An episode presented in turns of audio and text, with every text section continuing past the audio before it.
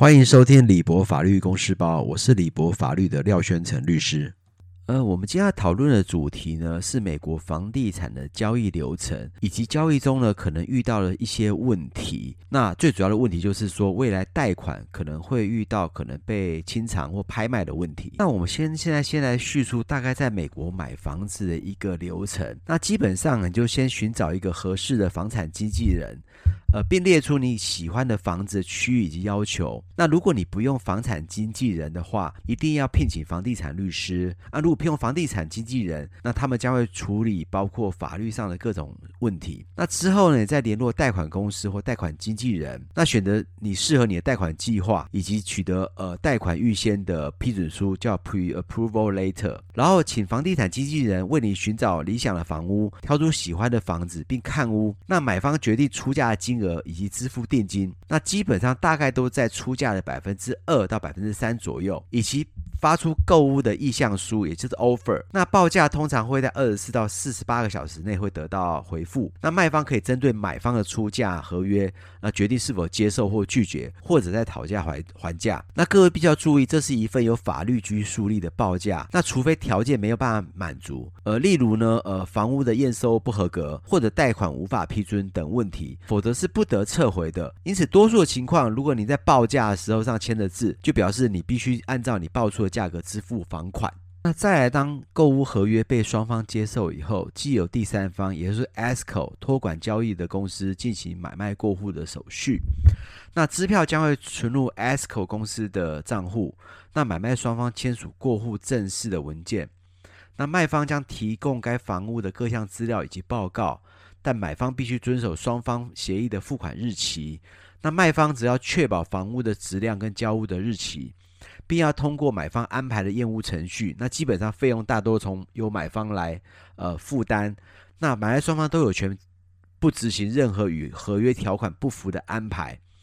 然后买方向贷款公司提出贷款相关的文件，例如头期款证明或工作证明等等。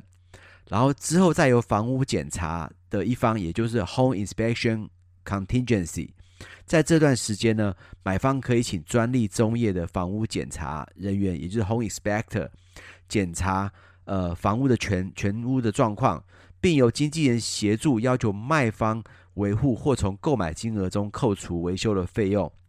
呃，用加州而言，如果买方有任何的问题，可以在签订合约后的十四天内无条件退出合约，呃，并要求呃卖方退还定金。此外，在 loan contingency，也就贷款保护的部分，在这段期间内呢，由贷款银行会派出估价师，呃，确认房屋的价值，那完成贷款银行要求的相关资料，啊，并且在购物合约的贷款保护期间取得贷款的批准，并与公证公司或公证人在约定的时间内完成贷款文件。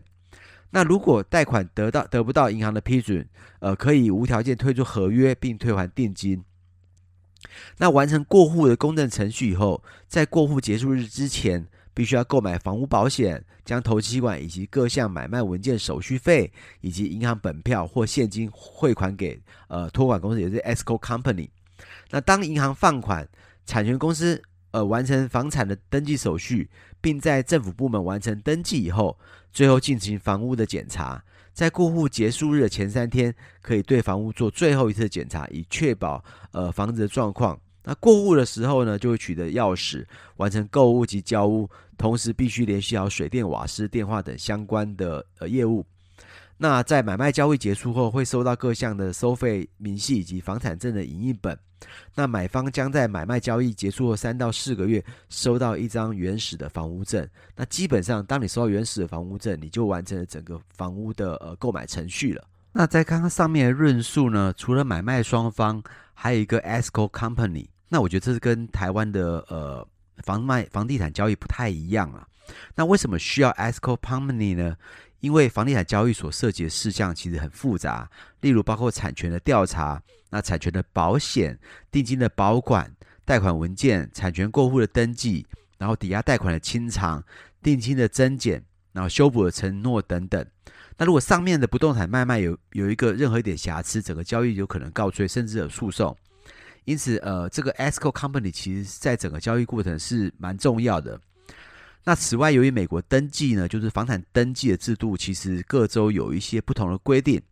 那我大概先论述一下，有几种不同的登记方式以及通知的方式。房产登记行为呢，基本上就是公告，呃，公开告知，呃，这个房地产已经转让，而且警告所有后续的购买者，呃，该房地产已经有所有权人了。呃，在美国不动产的权利的登记方面，主要有三种方式，一个叫做 Res Statute，就是先权利优先法。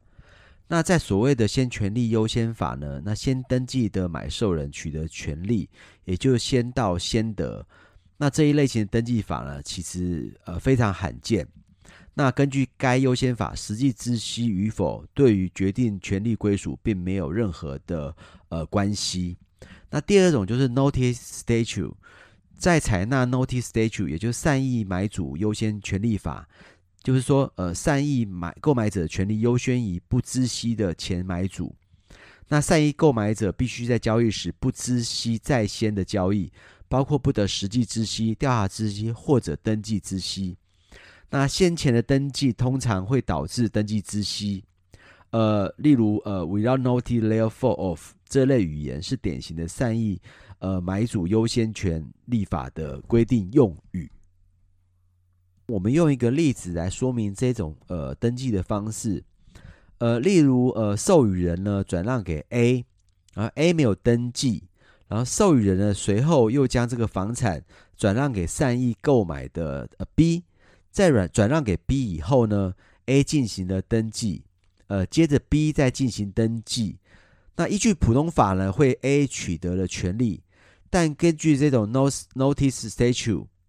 呃，根据善意买主优先权利法呢，反而是 B 取得了权利，因为 B 对于转让给 A 一事并不知悉，或并不实际知悉调查知悉，因此 B 会取得该项权利。因此，在这种呃 Notice Statute 的情况之下，只要最后一个善意购买人不知道前面的任何的交易行为，他只要是最后一个善意购买，他就取得最终的权利。再来是一种叫做 Res Notice statue，。就在采印善意登记权利优先法，那善意的购买人呢，只要先于先前购买者登记的情况之下，才会呃受到保护。那跟刚刚的 Notice statue 的差别就是，最后的善意取得人仍然要进行登记的动作，才能善意取得这个呃房地产。在这种呃使用呃 Res Notice statue 的州呢，它最主要会用的语言是 Without Notice layer of，。或者是 first recorder。那刚刚我们有提到善意的购买人，那什么样的善意购买人是被保护的呢？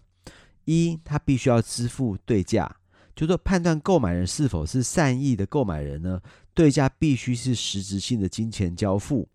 那实质性呢在这里并不是指够足够实质性，而是乃是指对某一个有价值的物作为对价的交付的方式或者交换。那此外，我们刚刚又讲到一个不知悉，那要成为善意的购买者呢，就是 bona fide 这种购买人必须在交易时不知道在先的交易。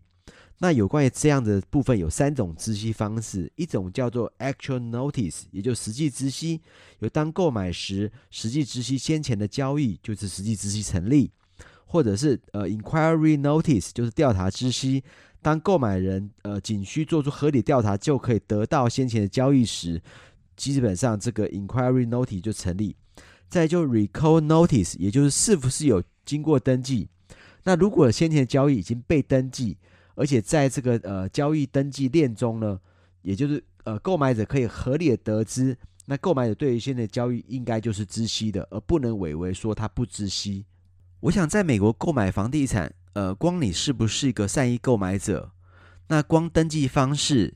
以及知悉方式就有不同的差别，那每个州有不同的规定，因此，呃，在房产交易的时候，寻找一个好的 escrow company 基本上是有其必要性的。那下个章节我们将会再讨论到，呃，美国房产的 mortgage，也就是贷款方式的种类，以及未来假设不幸遇到没有办法付出房贷的时候，会遇到呃 foreclosure，也就是丧失或者是被拍卖问题的后续的法律问题。我是廖宣成律师，如果大家喜欢，请订阅李博法律公示包。